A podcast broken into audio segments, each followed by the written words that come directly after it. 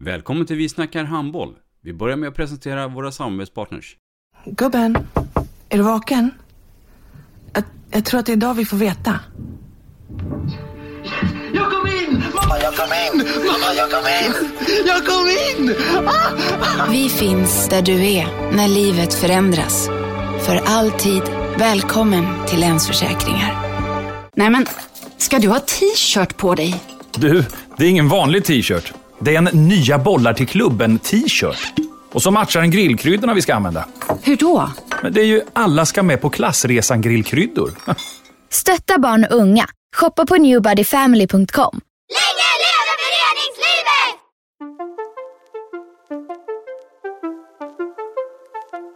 Välkommen, säger vi till dig som lyssnar till den nya handbollspodden Vi snackar handboll med Robban Zeta och Dagge.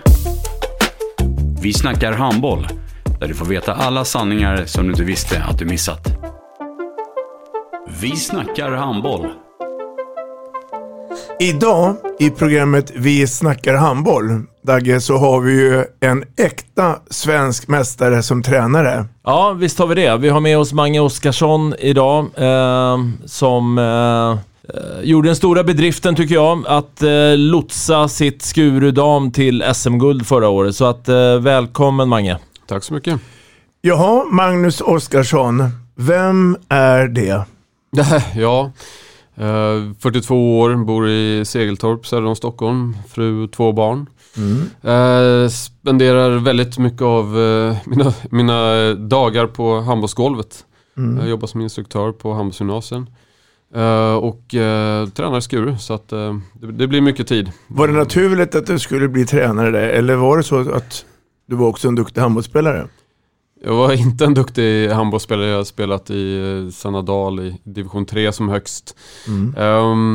Men nej, det var väl inte naturligt så, kan jag väl tycka. Jag fick en fråga någonstans när jag var runt 18 kanske, 19 där någonstans, om jag ville ta över ett lag direkt efter bollskolan i princip. Så och det är 91-grabbarna med Bröderna Pettersson. Ja, det stämmer bra. Alén där och... Precis. Ja. Så att det var där. Det började med det gänget. Och jag tyckte att det var kul. Jag tyckte också att jag hade en känsla av att jag ville göra det bättre än vad jag själv hade liksom fått uppleva som träningarna liksom. Ja, som spelare, precis. Jag tyckte att det fanns mer att göra som tränare än vad kanske mina tidiga tränare hade gjort. Du körde det gänget ända från bollskolan upp till junior, eller upp till A-pågsåldern då, eller? Ja, stämmer bra. Ja. De hamnade i BK Söder sen, här för mig en del av dem där. Ja, helt rätt. Precis. Ja. Var du med där också då? Ja. Du följde med upp till Söder? Alltså, ja, precis. Vi gick ihop med BG Söder för att vi hade... Ja, båda lagen behövde fylla på med spelare helt enkelt, så att det var för sig ganska naturligt att göra det. Jag är lite nyfiken också med dina nära och kära. Tänker på pappa och mamma där. Var de curlade föräldrar som stöttade hela tiden när du var ung där? Eller fick du köra racet själv? Nej, stöttande har de väl varit. Och jag har ju mest bott hos min mamma som inte alls är idrottsintresserad, mer än att hon såklart hoppades att det skulle gå bra för mig. Men alltid stöttande så liksom, med att skjutsa och hjälpa till liksom, så är det ju. Sen är det klart att när man blir lite äldre så fick man ju göra det mesta själv, i och med att hon inte hade intresset så var inte hon på några matcher direkt så. Stöttning har jag fått. Har du någon kontakt kvar med Senadal? Nej, det har jag inte. Jag följer dem lite grann på Facebook och, så här, och ser hur det går för dem. Och, det är kul att se att de har utvecklats som förening och blivit lite större och har en riktigt bra verksamhet på ungdomssidan, tycker jag. För de som lyssnar nu och inte vet vad Senadal är för någonting, alltså vilken stadsdel i Stockholm, berätta lite grann. Ja, det är ju Västberga, Telefonplan, Hägerstensområdet där som söderförorten som de håller till. Ja, spelar mycket i Västertorp. Ja, precis. Är lite konkurrerande med Svithiod, eller? Ja, det kan det absolut vara.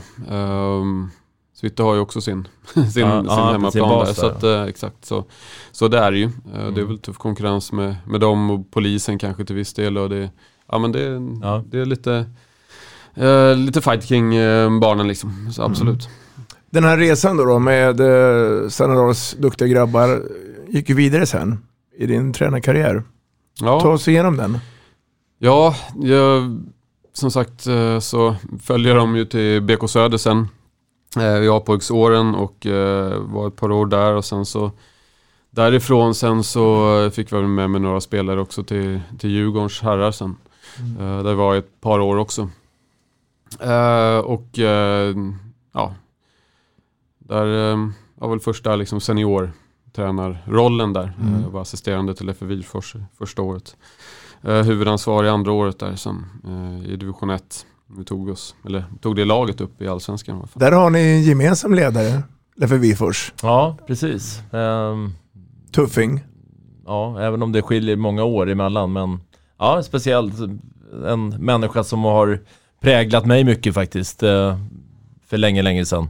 Rent handbollsmässigt, ska jag säga. Vad tar du med dig från den tiden med Leffe? Nej, men en hel del. Sättet som han ville bedriva träning var ju mycket tempostarkt och mycket duellspel, mycket kamp, mycket tävlingsmoment så som jag har försökt behålla en stor del av. Sen är det klart att jag försöker hitta mitt sätt att bedriva handboll, och jag kan tycka att vissa delar där inte alltid var så taktiska som jag kanske jobbar med nu på det sättet. Så att, men jag har tagit med mig ganska mycket därifrån, både bra saker och saker som jag försöker undvika. Det är intressant. Ni är ju båda tränare och ni pratar ju ofta att jag tänker lära dig jag bra på och det. Alltså, men när det kommer till en grupp och det är andra typer av spelare som inte är er grundsyn. Hur tänker man där som tränare då? Hur kan man förändra den bilden? Är det de som ska forma dig, eller är det du som ska forma dem? Eller är det 50-50 läge? Förstår ni frågan? Ja, absolut. Jag tycker väl att jag försöker i ganska stor utsträckning anpassa mig ut efter spelarna.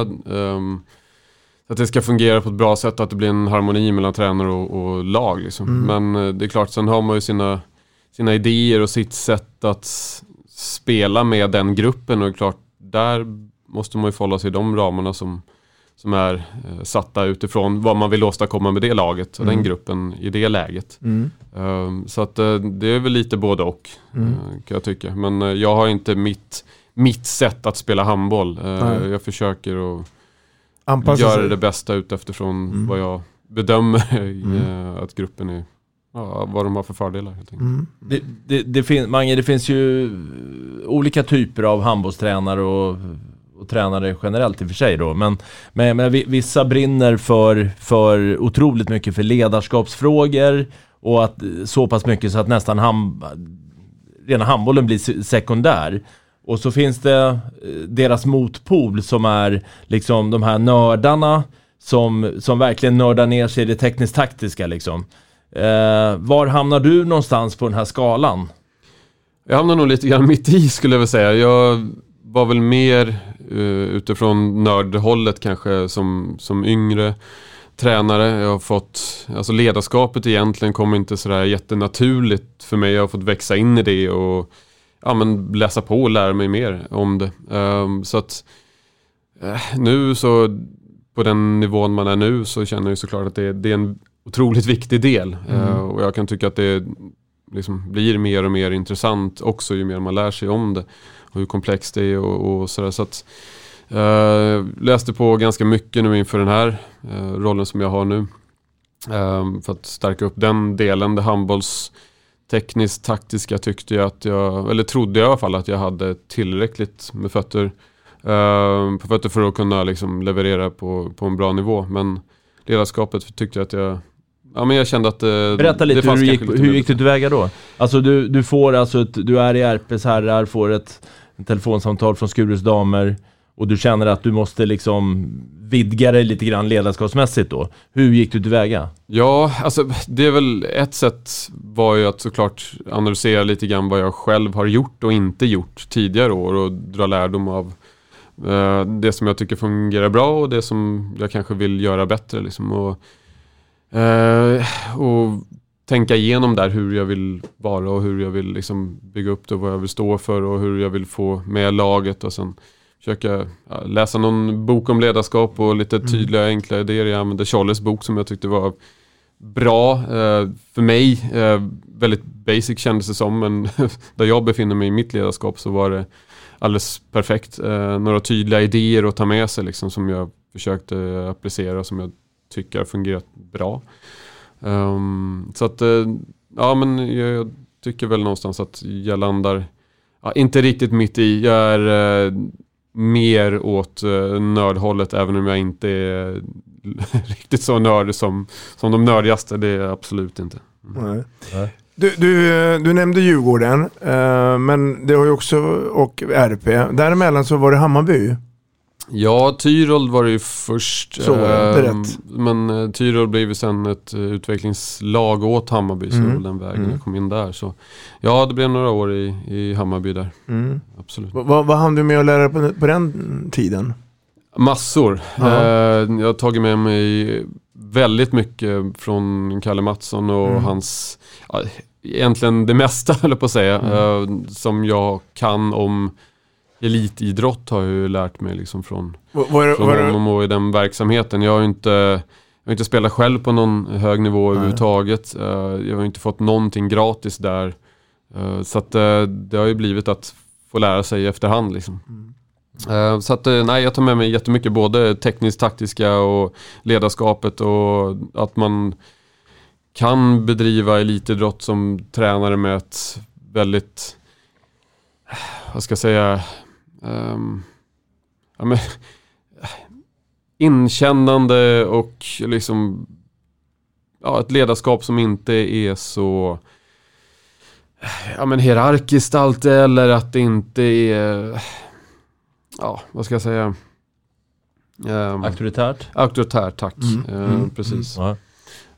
Utan faktiskt skapa en känsla i en grupp där man ändå är tydlig ledare såklart, och är den som liksom fattar de avgörande besluten, och att det är det som gäller, men att det finns en demokrati i gruppen och det finns liksom ett samspel på ett annat sätt. Det är otroligt intressant att höra det här, tycker jag, för att jag har precis haft en inspelning med Thomas Ryde som berättade lite om åren i Östeuropa och i Rumänien och sådär, och där han hävdar att det går inte att vara liksom demokratiskt lagd som handbollstränare i Rumänien, utan där gäller det att liksom kavla upp armarna och visa med hela handen liksom vem som bestämmer.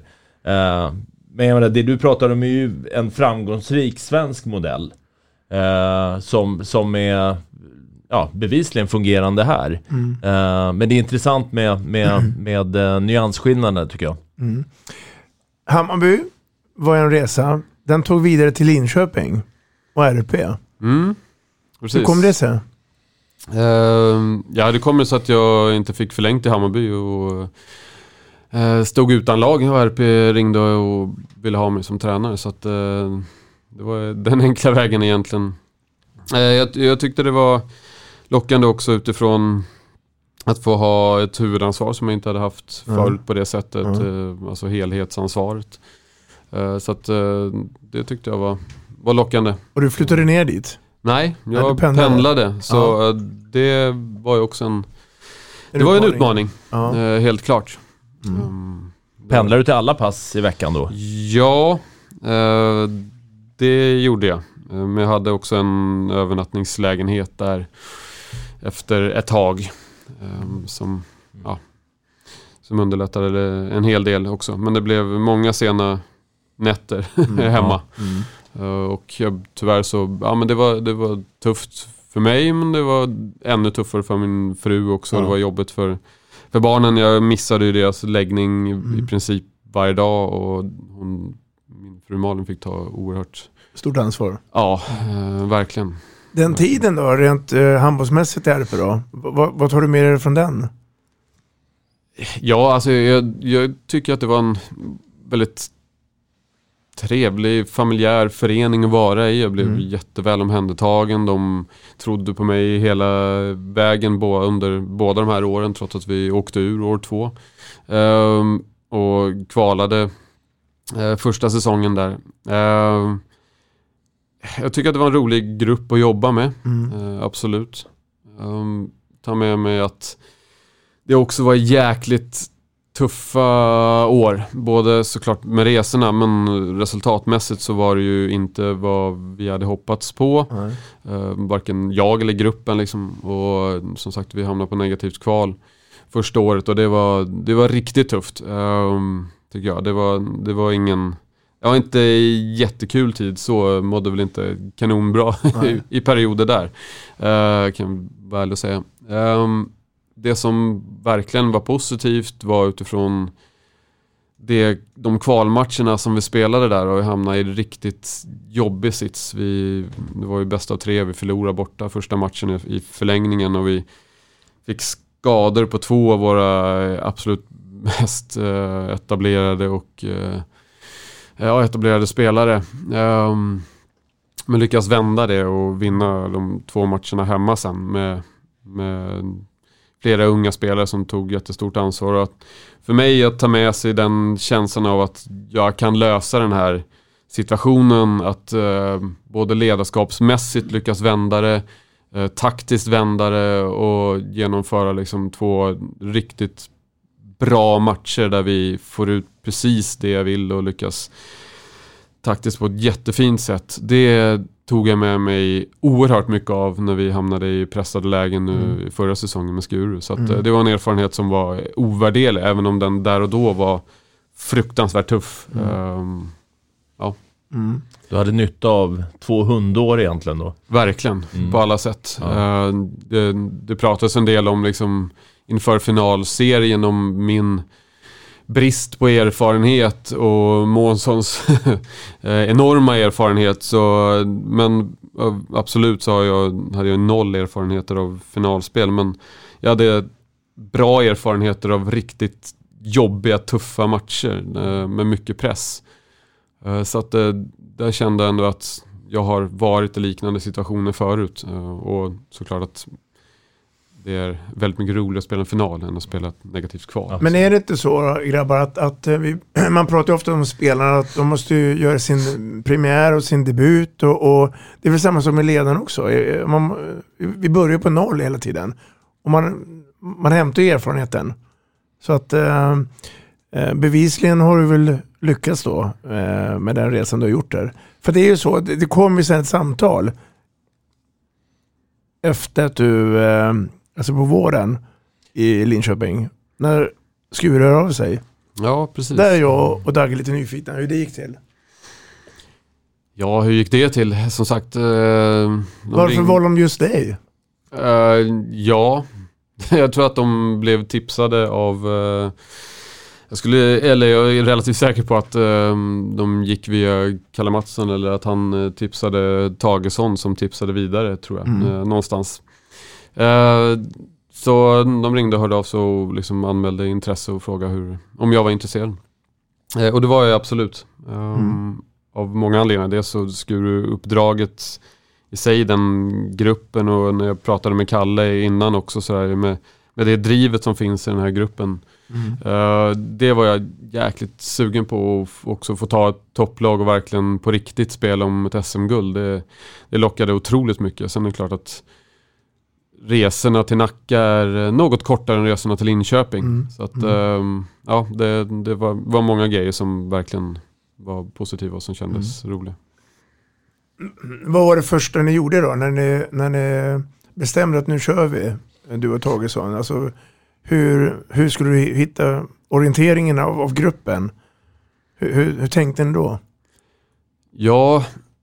Alltså jag började ju såklart med att titta på Skurus alla matcher från den säsongen eller säsongen innan, och skapa mig någon form av bild av vad, liksom rent handbollsmässigt, vad som skulle kunna passa den här gruppen, och vad som funkade, vad som inte funkade, vad jag vill jobba med och utveckla och idéer, och sen så därifrån så bollade jag väl de idéerna med Kalle och med Foppa och sådär, för att få en bild av vad de tyckte och tänkte och vad som skulle kunna funka och inte funka. Och ja, med Foppa och vad Beccas, som var liksom en tydlig första målvakt där för oss, vad är hennes styrkor och svagheter, och sen försöka liksom hitta ett sätt att spela som passade henne och som passade resten av gruppen. Det funkar klockrent, med andra ord. Ja, det kanske man kan tycka att det gör. Det finns ju såklart utvecklingspotential. Jag tycker ju också att det var ju långt ifrån givet när vi startade. Vi skulle ju spela, eller skulle spela. Jag bestämde mig för att testa en variant av 5-1 som de inte har spelat förut alls. De hade spelat lite grann spontant 5-1 mer eller mindre utan någon egentligen, som jag förstod det, kanske jättetydlig struktur på det, och att implementera det i den här gruppen var ju inte givet. Jag tycker att de lyssnade på ett jättebra sätt, de gav det en chans, men det var ju inte lätt jobbat, om jag ska vara helt ärlig. Och som när man gör saker nytt och ändrar ganska mycket, så är det ju inte allt att det fungerar klockrent. Och det gjorde det verkligen inte första träningarna, såklart. Men jag hade en tro på att jag skulle kunna få det att funka. Jag har också mycket erfarenhet från offensivt försvarsspel från Hammarby, även om vi spelar en hel del 5-1 där också, men annan struktur förvisso. Men jag kände mig ganska trygg i det, kanske ännu tryggare än i 6-0-försvaret som de hade spelat tidigare, även om jag tycker att jag kan en hel del där också, men min kunskap i offensiva försvar känns djupare, så att det var väl en del i att jag verkligen trodde att det skulle fungera för gruppen, och att jag tyckte själv att jag har en bra kunskap där vi kan hitta en balans också i att jobba med båda försvaren. För att ha någonting att skifta emellan, och för att störa, och för att kunna taktiskt manövrera ut vissa lag på olika sätt. Och mycket kan jag tycka också av anledningen till att jag valde, dels utifrån spelargruppen, men också utifrån vad jag tyckte att Sävehof hade för styrkor och Hör hade för styrkor. De topplagen som jag utgick ifrån att vi skulle fightas med, att välja ett försvar som jag tror skulle kunna passar dem rätt illa i varje fall. Så att göra någonting annat. Skuru hade också förlorat finalen mot Sävehof i ett 6-0 som, ja, där, så att jag kände också att jag behöver nog göra någonting annat också för att bryta det mentala där övertaget som Sävehof hade i att liksom, ja, men de var trygga i att slå Skuru på det sättet. Om vi nördar ner oss lite, Mange, här och tar diskussionen lite djupare på det här 5-1-försvaret. Vad är det som vad är det som är annorlunda med ditt sätt, eller Hammarbys sätt att spela 5-1 mot den gängse uppfattningen? Jag tycker det handlar ganska mycket om styrning och vad man vill ha för typ av situationer, och möjligheterna att styra motståndarna till mer obekväma ytor, obekväma situationer. Och jag tycker att vårat 5-1-spel grundar sig mer i att försöka vinna boll, skapa liksom, ja, men få med sig tekniska fel från motståndarna så vi kan ställa om på, för att vi vill ju kontra, vi var ett springande lag, och vi vill också liksom, ja, men ge oss själva chansen där att göra det på ett bra sätt, och få med oss massa tekniska fel på olika sätt. Så att jag tycker att det är en del av det där, kan tycka emellanåt att andra typer av 5-1 är mer avvaktande och mer 6-0 liknande nästan. Mer, även om 5-1 är ett offensivt försvar, men man kan spela 5-1 relativt defensivt tänk. Du spelar lite, med lite högre center, och där ni liksom vill trycka över spelet på en bestämd sida då? Ja, precis. Exakt. Och försöka få ytternir och ta ytor, alltså trycka ihop spelet. Vi vill få dem i obekväma lägen där de behöver sättas i valsituationer med tidspress och med små ytor, och gärna i situationer som vi har bestämt att de ska få spela i. Också hur vi vill bestämma tydligt vilka typer av avslut vi kan tänka oss att leva med och inte. Liksom. Vilka ytor vi vill skydda och på vilket sätt. Så. Och det visar sig vara en bra medicin. För det var en bra säsong förra året. Bara skjuta in med en grej där. Du har ju figurerat på pojksida, herrsida tidigare. Och du säger att när du fick det här samtalet så läste du in dig på den säsongen innans alla matcher. Men hur pass mycket koll hade du på damhandboll generellt sett? innan? I princip ingenting skulle jag säga. Väldigt begränsat. Men, nej, det är klart jag har sett några matcher liksom från SHL eller så. Men nej, det var väldigt begränsat. Jag följer landslaget och de spelarna som jag har tränat på handbollsgymnasiet som nu spelar landslag och sådär. Så att det är klart att man har intresse att följa dem och så. Men nej, det ska jag inte säga att jag hade speciellt bra koll på. Mm. Krävdes det ett annat typ av ledarskap att träna tjejer än vad du var van vid? Ja, det kan jag tycka att det gör. Även om herrarna också ifrågasätter så blir det kanske mer diskussioner nu än vad jag har varit med om tidigare, men jag tycker att det är i stora drag är positivt. Jag tar gärna det, och jag tycker att där vi är nu som grupp och så tycker jag att det är utvecklande för båda, både för mig och för dem. Jag tycker tror att det är utvecklande för dem, och jag hoppas att de tycker det i alla fall.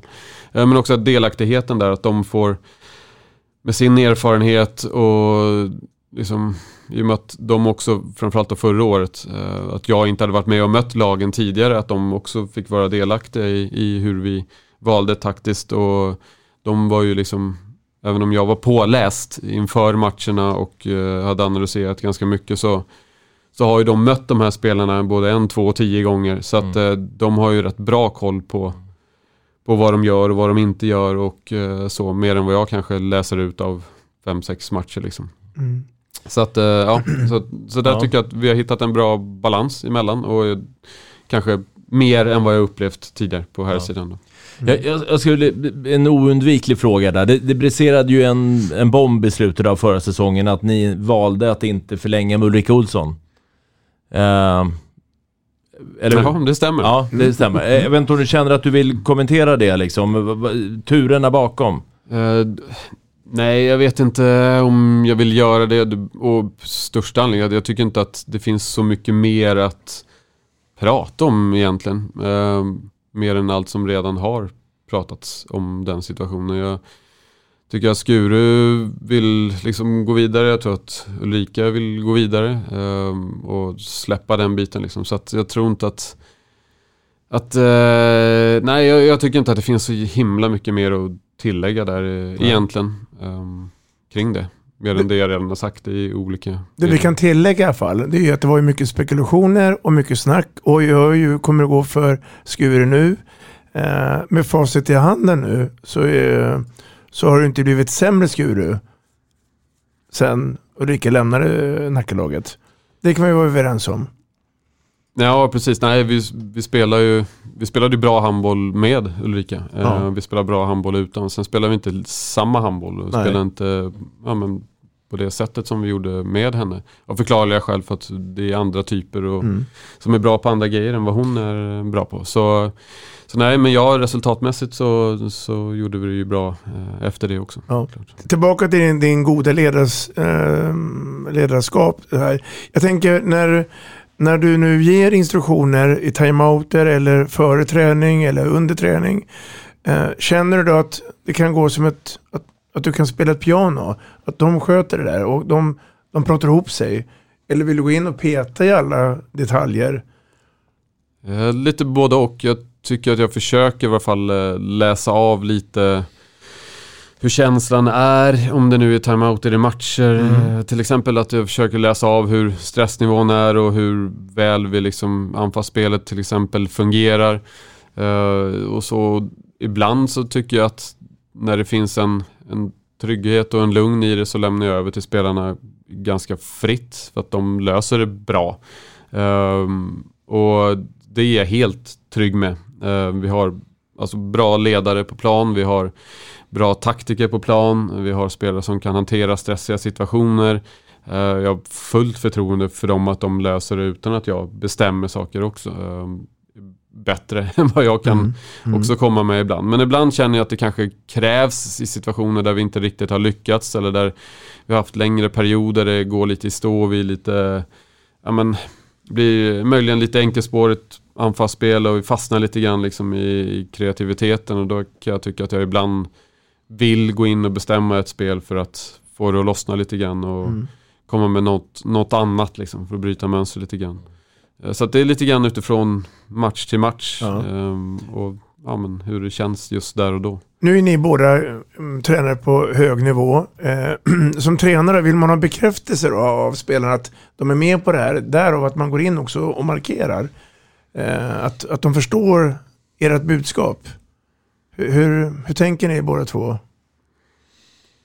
Svarar du, Mange? Ja, alltså bekräftelse från spelarna, det tycker jag är mer liksom handlar om det vardagliga förtroendet. Alltså jag tror ju att de tror ju på mig likväl som jag tror på dem. Och som jag säger någonting som vi ska utföra så tror de på det fullt ut.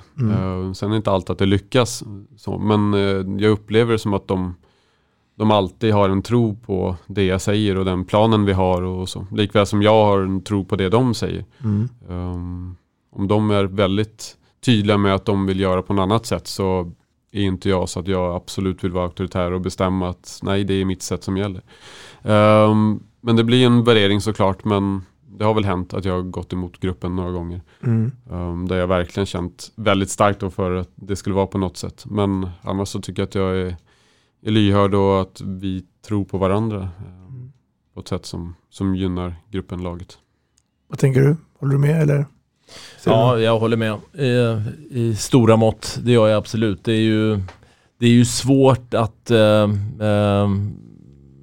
fortsätta vara tränare för en grupp om man tappar förtroende, och det där känner man ju rätt snabbt. Ja, det är liksom har man känselspröten ute så är det ju rätt lätt att uppfatta det, tycker jag. Så att det finns ju ett uttryck som säger att liksom man har omklädningsrummet. Och liksom det betyder ju rent konkret att man har gruppen med sig, att man har förtroende. Och har man inte det så tror jag att det är jävligt mycket motvind faktiskt. Det känner jag. Vi pratar mycket ledarskap. Vi pratar också delad ledarskap. Hur tänker du här? Är det viktigt för dig att ha, eller vill jag helst ha allt själv? Nej, som vi har det nu tycker jag att vi har en bra fördelning. Hur ser fördelningen ut? Ja, alltså Kalle sköter ju fysen. Som stod där, han sköter en del av uppvärmningen som liksom varierat och noggrant utifrån vad han tycker gruppen behöver jobba med liksom i den biten. Kalle är också med och bollar och är ovärderlig för mig i tankegångar kring spel och taktiska delar i alltså försvar, anfall, i helheter och i matchcoachningen, och han är ett oerhört stöd för mig. Sen är det ju fördelningen så att jag i slutändan har huvudansvaret och den som bestämmer vad som ska ske liksom på plan, men jag hoppas att han känner att han är delaktig och att han får tycka och tänka och så, och att hans idéer också kommer ut på plan liksom. Så vill jag att det ska vara, jag tror att han uppfattar det så. Som jag upplever så är det ett väldigt fint samarbete. Sen har vi Foppa också i gruppen som målvaktstränare som är fantastiskt bra på att utveckla målvakter som där jag såklart inte i närheten av hans kunskap liksom. Så att vi delar på de uppgifterna känns fullt rimligt och logiskt på alla sätt och vis. Du, en vecka med Skuru ska du ta oss igenom. Vi har Skuru mot exempelvis Skara söndag, och sen har vi då Skuru mot Hejd lördag som kommer. Hur ser en normal vecka ut för er då? Hur planerar ni upp? En vanlig vecka är 4 träningar. Och bearbetar du matchen mot Skara först då? Eller släpper man den? Ja, nej, det gör vi såklart. Att vi börjar ju, det är så att måndagsträningarna som vi har då, så är det Kalle som sköter dem. De är mer inriktade på individuell teknik och samarbeten. Beroende på om det var lördag eller söndagsmatch så är det mellanåt kanske mer rehab, prehab, dag där det liksom är kanske lite lugnare. Är det Ja, jag hade sagt att vi har spelat en lördag, så kanske vi trycker på lite grann till där en måndag. Så det beror lite grann på innehållet där. Sen måndagar för min del så sitter jag ju och dels analyserar helgens match. Dels startar upp analyserna inför nästa. Så att jag sitter ju hela den dagen och jobbar med klippen liksom, i princip. Sen tisdagen så håller jag träningen och försöker ha högt tempo, mycket löp, relativt mycket öppna övningar, jobbar en del med spelet, pratar matchen, helgens match, och analyserar den. Ibland så tittar vi på lite klipp, och ibland så har vi mer bara ett samtal kring det och kring statistiken kring matchen och vad vi tyckte jämfört med matchplan och så. Och försöker få med oss det så mycket som möjligt. Sen så handlar det om torsdag, fredag tränar vi också, som är matchförberedande, och då beror väl emellanåt på motstånd, även om jag själv inte är jätteförtjust i och ändra veckan. Vi i grunden jobbar med 2 taktiska pass, ett taktiskt försvar, ett taktiskt anfall. Men det händer att vi försöker få in det på en träning emellanåt, för att få loss lite mer tid till att jobba med ännu mer med spelet. Där de taktiska träningarna är ju väldigt styrda liksom. Och såklart utvecklande på ett sätt. Men jag tycker väl kanske också i grunden att, och det vet jag att laget också tycker, att vi har lite för få träningar för att alltid ha 2 taktiska pass. Så att det är väl något. Alltså de taktiska passen är då inriktade på dem ni ska möta, menar du? Ja, precis. Ja. Och jag menar, ni är ju på en nivå där ni liksom är bäst eller näst bäst i landet liksom, och det kanske spelar mindre roll när ni möter Hejd hemma. Alltså vad Hejd kommer att göra, för ni kommer vinna i alla fall. Ja, så känner ju inte jag, men så kanske så andra. Ja, precis. Så känner ju en hel del utifrån i varje fall. Och jag känner ju att om jag inte gör jobbet, dels så känner jag mig oförberedd inför matchen, dels så kommer jag sitta och ha en presentation som jag inte är trygg i om jag inte är påläst. Dels kan de komma med saker som överraskar och som stör oss där och då, och absolut kan skaka oss oavsett om det är topplag eller bottenlag eller vad det nu kan tänkas vara. Och det för mig inger ett osäkert och nonchalant intryck att inte liksom lägga tid på alla lag liksom, och vara noggrann i förberedelserna. Sen är det klart att det diffar i tid jag lägger. Om vi ska möta Sävehof så ser jag ju alla Sävehofs matcher liksom. Men det gör jag ju inte kanske mot andra lag där jag kanske ser 3-4 matcher istället. Så, och ja, våran förra och så vidare. Men så det är klart att det skiljer sig i detaljer och vad jag tror också är nog. Men det finns inga matcher som vi inte förbereder oss taktiskt. Jag vet inte om du missförstod mig. Jag förstår att du är jättenoggrann, och det är fantastiskt att du är det. Jag menar bara 2 taktiska träningar av 4 totalt. Du var inne på det själv att gruppen kanske tyckte att det är lite mycket, och taktiska träningar blir ofta lågintensiva, och kanske tar lite udden ur liksom spelarutvecklingen liksom, individuell utveckling. Lite så är det spåret jag var inne på. Absolut, det tycker jag är en viktig balansgång, och tyvärr så blir det ju mer åt det taktiska än det andra, i och med att jag inte riktigt är trygg i att släppa det taktiska så som jag vill göra det. För jag har ju en idé om vad som är ett bra taktiskt upplägg inför en match och vad som inte är det.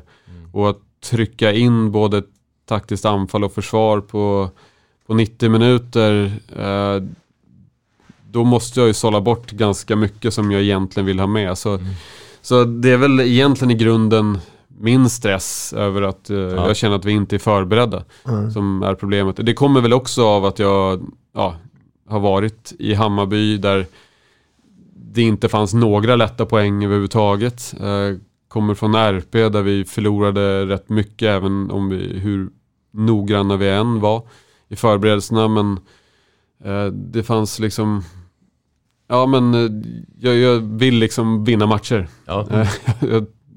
Så är det. Och skulle vi förlora en match och jag vet med mig att jag inte har gått igenom saker som vi åker dit på, så kommer jag ju bli fruktansvärt irriterad på mig själv för att jag inte har fått ut det till laget på det sätt jag vill.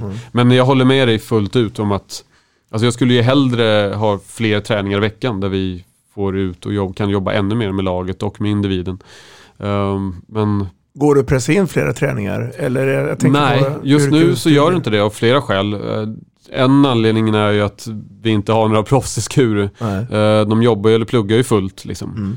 Det finns inte möjligheter riktigt tycker jag för att lägga in mer. Vi har morgonträningar på gym. Redan där är det liksom tufft för dem att saka bort jobb och plugg liksom för att kollektivt ta sig till gym och jobba med Kalle.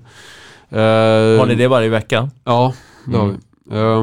Ja, i princip, det beror ju såklart lite på hur en vecka ser ut. Spelar vi 2 matcher samma vecka så, eller med några få dagar emellan så kommer vi väl inte köra 2 morgongym den veckan i alla fall. Men i stora drag så gör det. Det är väl det ena då liksom, att jag kan inte riktigt kräva det tycker jag av spelarna utifrån deras hur mycket lön de har som spelare, hur mycket tid jag kräver av dem. Det ligger redan 1000% över vad de har ersättning för. Men det är ju deras driv och deras vilja och de lägger ju den tiden liksom gärna. Så att så är det ju. Men ja, så att det är det ena, att jag har svårt att få loss tiden, svårt att få återhämtningen som jag vill om jag skulle ha tränat ännu mer. Det andra är att det är ont om halvtid. Jag har önskat mer timmar och åtminstone inte fler kanske tillfällen men längre träningar, men det går inte. Vi är begränsade av halvtiderna tyvärr. Om vi tar den här diskussionen vidare, tror du att Skuru som förening på sikt kommer att kunna ta nästa kliv? Att ha kanske till att börja med halvprofessionella spelare för att på sikt bli helt professionella, att alltså där man kan trycka in de här extra träningspassen som du egentligen vill köra. Eller är resurserna för knappa? I dagsläget är det ju alldeles för knappa resurser för det. Sen är ju liksom, det är väldigt stabilt i Skuru. Det är inga problem någon gång med någonting, utan de levererar det de lovar liksom, utan tvekan. Och det finns liksom ingenting negativt på något sätt att säga om den biten. Men sen är det klart att för spelarnas skull så för dem så skulle ju mer träning alltså såklart gynna dem liksom, där de är, att få mer tid att gymma, få mer tid för återhämtning, för träning, att ja, men resor och annat också, kapa tid och återhämtning liksom, för att kunna prestera bättre liksom, och få fler kvalitativa träningar. Och i nuläget så är det ju såklart pengar för dem som, alltså det köper spelarna tid. Tid som de skulle lägga på sin egen utveckling liksom. Och det skulle gynna föreningen och laget såklart. Så det är en förhoppning såklart att vi kan ta steg framåt där, att erbjuda lite till för att köpa någon timma till i veckan liksom. För någon spelare kan det vara hela skillnaden. Ja, och det är rätt olika förutsättningar om vi jämför Sävehof med Skuru. Som jag ser det utifrån så är det fullständigt olika. Det är natt och dag skulle jag säga. Samtidigt är det en utmaning om nu Skuru vill hänga med här då. Det finns ju 4 SM-guld sedan 1950 och det senaste kom ju då i fjol. Och det har också blivit flera skuruiter i Axners landslagstrupp, vilket syns i världen och kanske blir attraktiva ute på marknaden.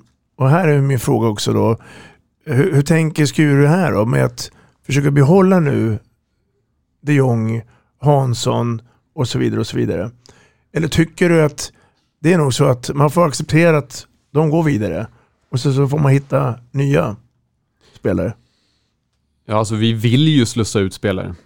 Anledningen till att du spelar i Skuru är ju för att du vill komma med i landslaget, för att du vill bli proffs utomlands och kunna leva på din handboll.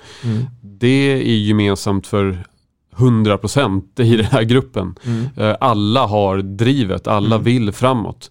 Och det är ju en del av våran idé att vi ska utveckla spelare, ta dem liksom från talanger till att fostra dem till att bli liksom etablerade, stabila toppspelare SHE för att kunna sen ta sig ut. Det är ju en absolut idé av sättet vi bedriver vår verksamhet. Så att ingen är gladare än vi om vi lyckas slussa ut spelare och slussa in spelare i ett landslag. Det är ju oerhört stolthet för föreningen och för mig och för alla som är runt laget. Så att det är en naturlig gång och jag tycker att det är ett tydligt kvitto på att vi har en riktigt, riktigt bra verksamhet i Skuru. Trots att vi har andra resurser än vad andra föreningar har liksom. Så att vi gör ju en hel del saker bra. Sen är det klart att vi har saker vi skulle kunna göra bättre, men det har alla föreningar och det finns, vi har våra utmaningar, men andra föreningar har sina. Så att, men någonstans så lyckas vi liksom skapa de här skickliga individerna och bara liksom önskar dem lycka till om de tar sig vidare och in i landslaget. Och njuter varenda minut jag ser dem på plan i landslagströjan. Liksom. Apropå landslaget, och Dagge Lundin, han tycker ju att Alexandra Bjärenholt är en bra spelare och tycker också att hon ska spela i landslaget. Vad är det som saknas? Att hon ska komma med där permanent? Ja, det får du nog fråga Axner om. Jag har inte fört något samtal med Thomas om spelare som inte kommer med och varför. Så att det får nog han i sådana fall svara på den frågan, tror jag. Men håller du med Dagge att hon borde finnas med där? Ja, eller alltså, är konkurrensen så hård? Om man tittar på hur hon presterar i SHE och år efter år och hur hon har utvecklat sitt spel, tycker jag också att hon hanterar den rollen hon har hos oss och det drivet som hon har, så är det klart att hon bör liksom vara med i en diskussion, kan jag tycka. Alltså, absolut. Hon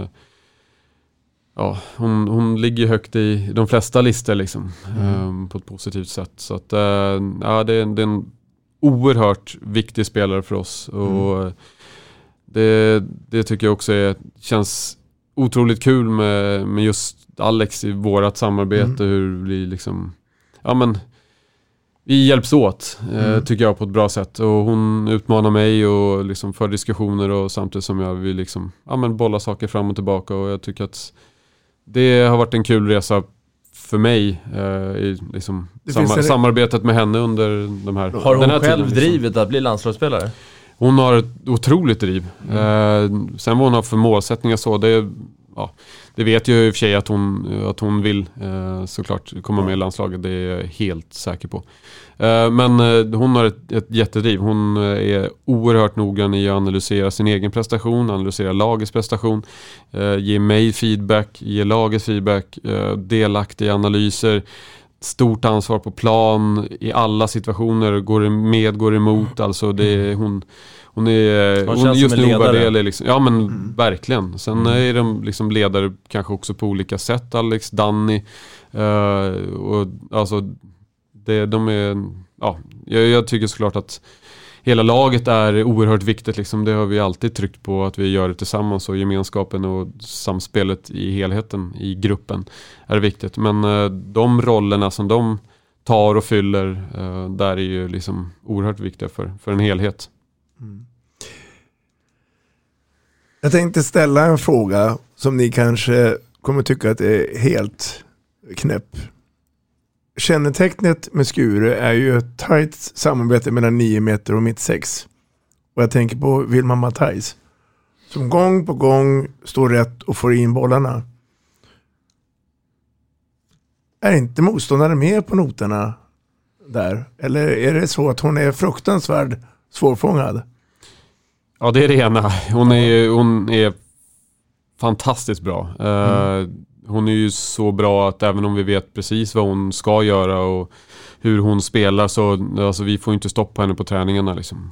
Så att ja, hon är riktigt, riktigt bra. Och den resan som hon har gjort med sin fys och sitt spel och sitt driv, det är också helt fantastiskt.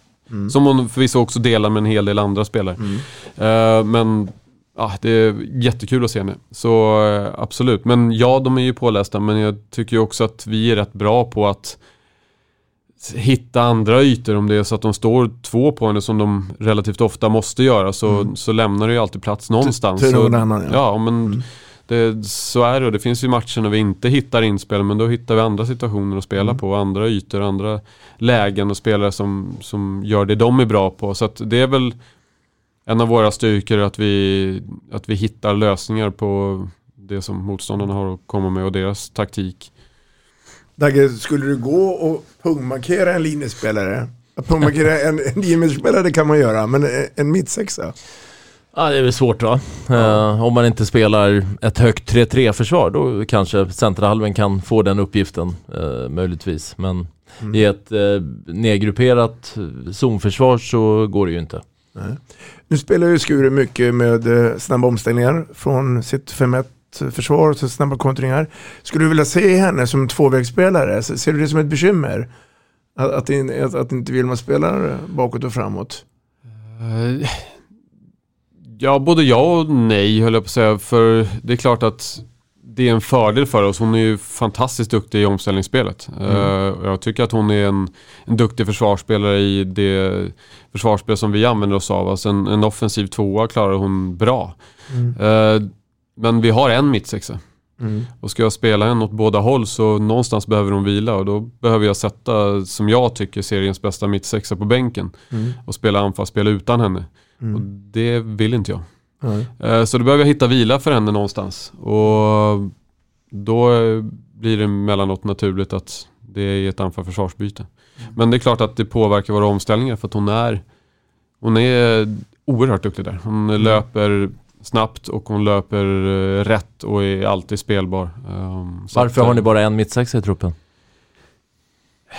Ja, det kan man ju också fråga sig. För att det är så himla bra. Ja, jo, precis. Ja, men det är väl en del, såklart, att den konkurrensen som är, så kommer ju den som kommer in troligen vara ganska tydlig nummer två. Och då gäller det att hitta en riktigt bra nummer två som är villig att ta den rollen, men ändå är bra nog. Där har vi väl haft problem. Vi hade en tanke om förra säsongen då att vi skulle ha en mittsexa till, men då gick hon och blev skadad, eller hon kunde inte starta säsongen ens en gång, tyvärr. Så att då stod vi där vi stod, och nu löste vi det ganska bra förra säsongen med det. Men vi har ju spelare som klarar av att vikariera på ganska bra sätt. Både Vilma Sjölin och Elva Otalainen klarar av mittsexspelet, tycker jag, på en tillräckligt hög nivå liksom. Så att vi har avlastningar i laget. Apropå också det, så känns det som att ni ofta kommer till spel med, det kanske var förra året i och för sig, att hitta matchprotokoll sådär, men typ 9 utspelare, 10 ibland. Är det en medveten strategi, eller var det för att Nacka spelar samtidigt, eller vill du ha det så? Det är väl en... Eller var det skador? Dels, ja, skador har det ju varit. Och det har ju varit sjukdomar, och vi har liksom haft spelare som har varit borta. Sen så blir det en värdering för mig om jag tror att jag kommer sätta in en spelare när vi åker till Göteborg eller när vi åker till Skåne. Är det värt för den här spelaren att åka med dit för att sitta på bänken där jag inte kanske tror att jag kommer få in dem? Kan de fylla någon roll, någon uppgift, så klart att jag ta med dem liksom, om jag har en tro på att de faktiskt kommer spela. Sen är det klart att vi säkrar upp emellanåt, men många gånger så har det helt enkelt berott på att vi inte har haft, truppen är inte större. Nej, alltså, ni har en ganska liten trupp. Vi har, alltså, utifrån hur det har varit med skador och sådär, hur det har sett ut, så har vi inte haft så många. Sen är det klart att det också blir, om jag sätter in en spelare några minuter, så kan ju de bli låsta sen. Och förra året så var det ju ett större problem, för då spelade vårt utvecklingslag i Allsvenskan. Lite, jag tror att det är den, vilket gjorde att vilket gjorde att vi var ju tvungna att skriva över spelarna helt. Så om jag väljer att ta med en spelare för att sätta dem på bänken och åka ner till Hör, så är de låsta i Skuru i 2 veckor och missar 2, kanske 3 matcher med Nacka, och få 0 speltid de veckorna istället för för att spela 50 minuter i Allsvenskan. Den värderingen gjorde jag ju, och utifrån det bedömde att för deras egna utveckling var bättre att få spela i Nacka.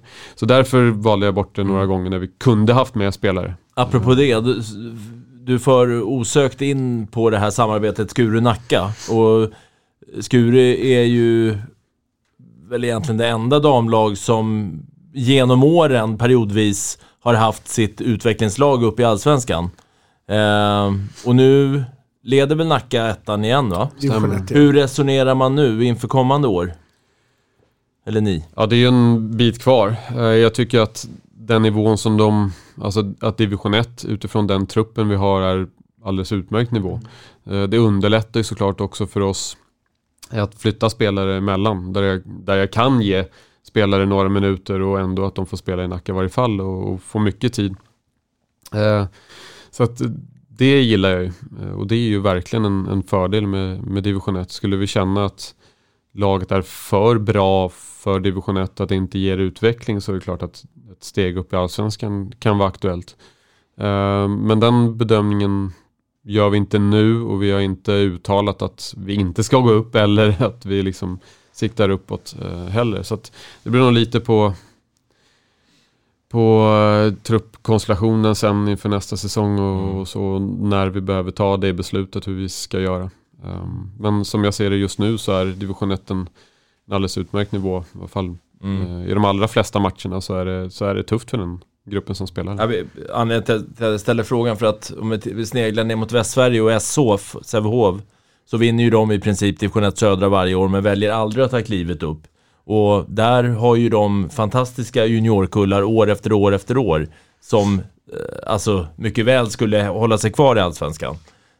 Så det är ju lite spännande hur man tänker i ett föreningsperspektiv sådär, vad man vill med sitt utvecklingslag. Ja, jag tror ju att den delen har hängt kvar sen vi hade ett Nacka som i princip kunde vinna Allsvenskan.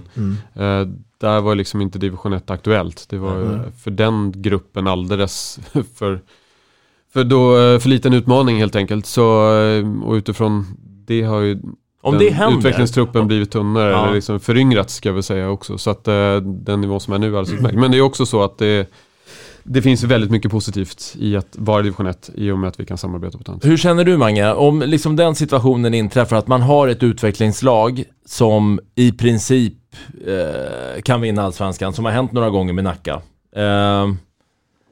Ska man välja att hålla kvar så mycket spelare i egentligen en och samma förening? Vore det inte bättre, nu utmanar jag det lite grann, vore det inte bättre att man skeppar över dem till Tumba eller till GT Söder eller vad det nu kan vara, så att Stockholm får ett elitlag till? Absolut, vi har ju ändrat om vår värvningsstrategi en hel del de senaste, sen jag kom in så har vi kanske annat tänk, där vi mer kanske hittar enstaka individer som vi tror på relativt kort sikt kan slussas in i ett A-lag. Möjligen då via Nacka såklart under några år liksom. Men där vi kanske mer pinpointar vissa individer istället för att värva ganska många och få ihop liksom. Men det är ju såklart, jag tycker ju också att det är positivt för Stockholmshandbollen att fler kan vara i sina, men vara i andra föreningar också, där de kan utvecklas och ta steg, och att vi kan få fram fler föreningar, fler lag högre upp i systemet i Stockholm. Det hade ju varit fantastiskt att kunna få spela derbyn i SHL liksom också. Så att det hade varit riktigt kul också. Du, Magnus, lättade en suck i våras när du fick höja den här bucklan i Eriksdalshallen. Nu 21-22 så är ju skuret jagat byte. Alla vill ju slå mästarna. Ja. Vad är det som säger att Skuru kommer vinna i år igen? Ja, alltså vi har ju fortfarande en tro på att vi är bra. Liksom. Vi vet att vi är bra. Vi vet att vi kan slå alla lag. Och vi har en tro på oss själva, där vi vet att det kan gå hela vägen. Det var ju oerhört positivt förra året, där vi med den här truppen verkligen fick ta SM-guldet. Och så stora förändringar har inte blivit. Det gick inte med. Det är klart att det är skillnad på Rebecca och på Jussi i mål liksom. Men annars i övrigt så utifrån det laget som tog SM-guld så är det inga stora förändringar. Det är det inte. För det är ju några spelare som har tagit stora kliv framåt från i fjol. Ja, men verkligen. Jag tycker att är utveckling på alla spelare. Så att jag tycker att vi blir bättre och bättre också. Sen sättet vi spelar på förändras ju också liksom, utifrån hur spelare utvecklas och vilka spelare vi har. Och så att, men jag tycker att individerna går framåt. Jag tycker att vi som lag går framåt. Och om nu skulle vinna här i vår, så är man ju inte kvalificerad. Man får väl i så fall kvala. Jag tänker på Champions League. Är det helt borttänkt att det kommer inte gå? Är det för dyra kostnader? Eller finns det någonstans någon tomte i Skuru som gärna vill bjuda på det här? Ja, men tomta vill man ju gärna tro på. Ja. Helt klart. Men som vi värderade inför den här säsongen så fanns inte den möjligheten. Och hur vi bedömde att det skulle kosta med arenor där vi inte kan spela i Nackaboll och knappt kunde spela i Eriksdal. Så att den kostnaden skulle sprungit iväg ganska ordentligt om man hade gått vidare från ett eventuellt kval då. Men det går ju inte heller att chansa på att man inte ska gå vidare liksom. Så att det var väl en värdering man gjorde som är sund i att inte äventyra föreningens ekonomi för att A-laget ska kunna spela Champions League. Det har jag full förståelse för. Även jag och gruppen var oerhört besvikna i att vi inte fick chansen. Det hade man ju också sett fram emot när man började liksom landa i att man hade vunnit guld och vad det innebär. Men jag köper ju helt och hållet föreningens ståndpunkt i det är att det finns många 100 ungdomar som trivs att spela i Skuru och det vill vi ju inte äventyra på något sätt. Nej. Det är ganska enkelt om man ställer dem mot varandra. Magnus Oskarsson, tiden är ute i Vi snackar handboll. Det har varit en ärofylld stund att få lyssna och ta del av dina erfarenheter. Lycka till nu vidare med Skuru. Tack så mycket. Tack Mange. Tack själv. Vi snackar handboll. Ja, men då har vi lyssnat på mästartränaren Magnus Oskarsson, Dagge, och jag får ju härlig känsla av att Mange vet ju vad han vill. Han är noggrann i sitt ledarskap. Tänkte just komma till det. Det känns som att Mange Oskarsson är noggrannheten personifierad i sitt sätt att leda Skurudam och förmodligen otroligt välförtjänt. Så resulterade det också i ett SM-guld. Lite oväntat förra vårkanten. Jag håller med. Vi snackar handboll, där du får veta alla sanningar som du inte visste att du missat. Vi snackar handboll. Vi snackar handboll produceras av produktionsbolaget High On Experience, från vision till passion. Ett avslutande tack till våra samarbetspartners. Hallå! Ja, ja. Har du sett mina ankelsockar? De här? Nej, jag menar skridskoslip till juniorlaget ankelsockarna. Ja, men kolla bredvid träningsläger med handbollstjejerna t-shirtarna. Stötta barn och unga. Shoppa på newbodyfamily.com. Länge leve föreningslivet! Gubben, är du vaken? Jag tror att det är idag vi får veta. Jag kom in! Mamma, jag kom in! Mamma, jag kom in! Jag kom in! Ah! Vi finns där du är när livet förändras. För alltid välkommen till Länsförsäkringar.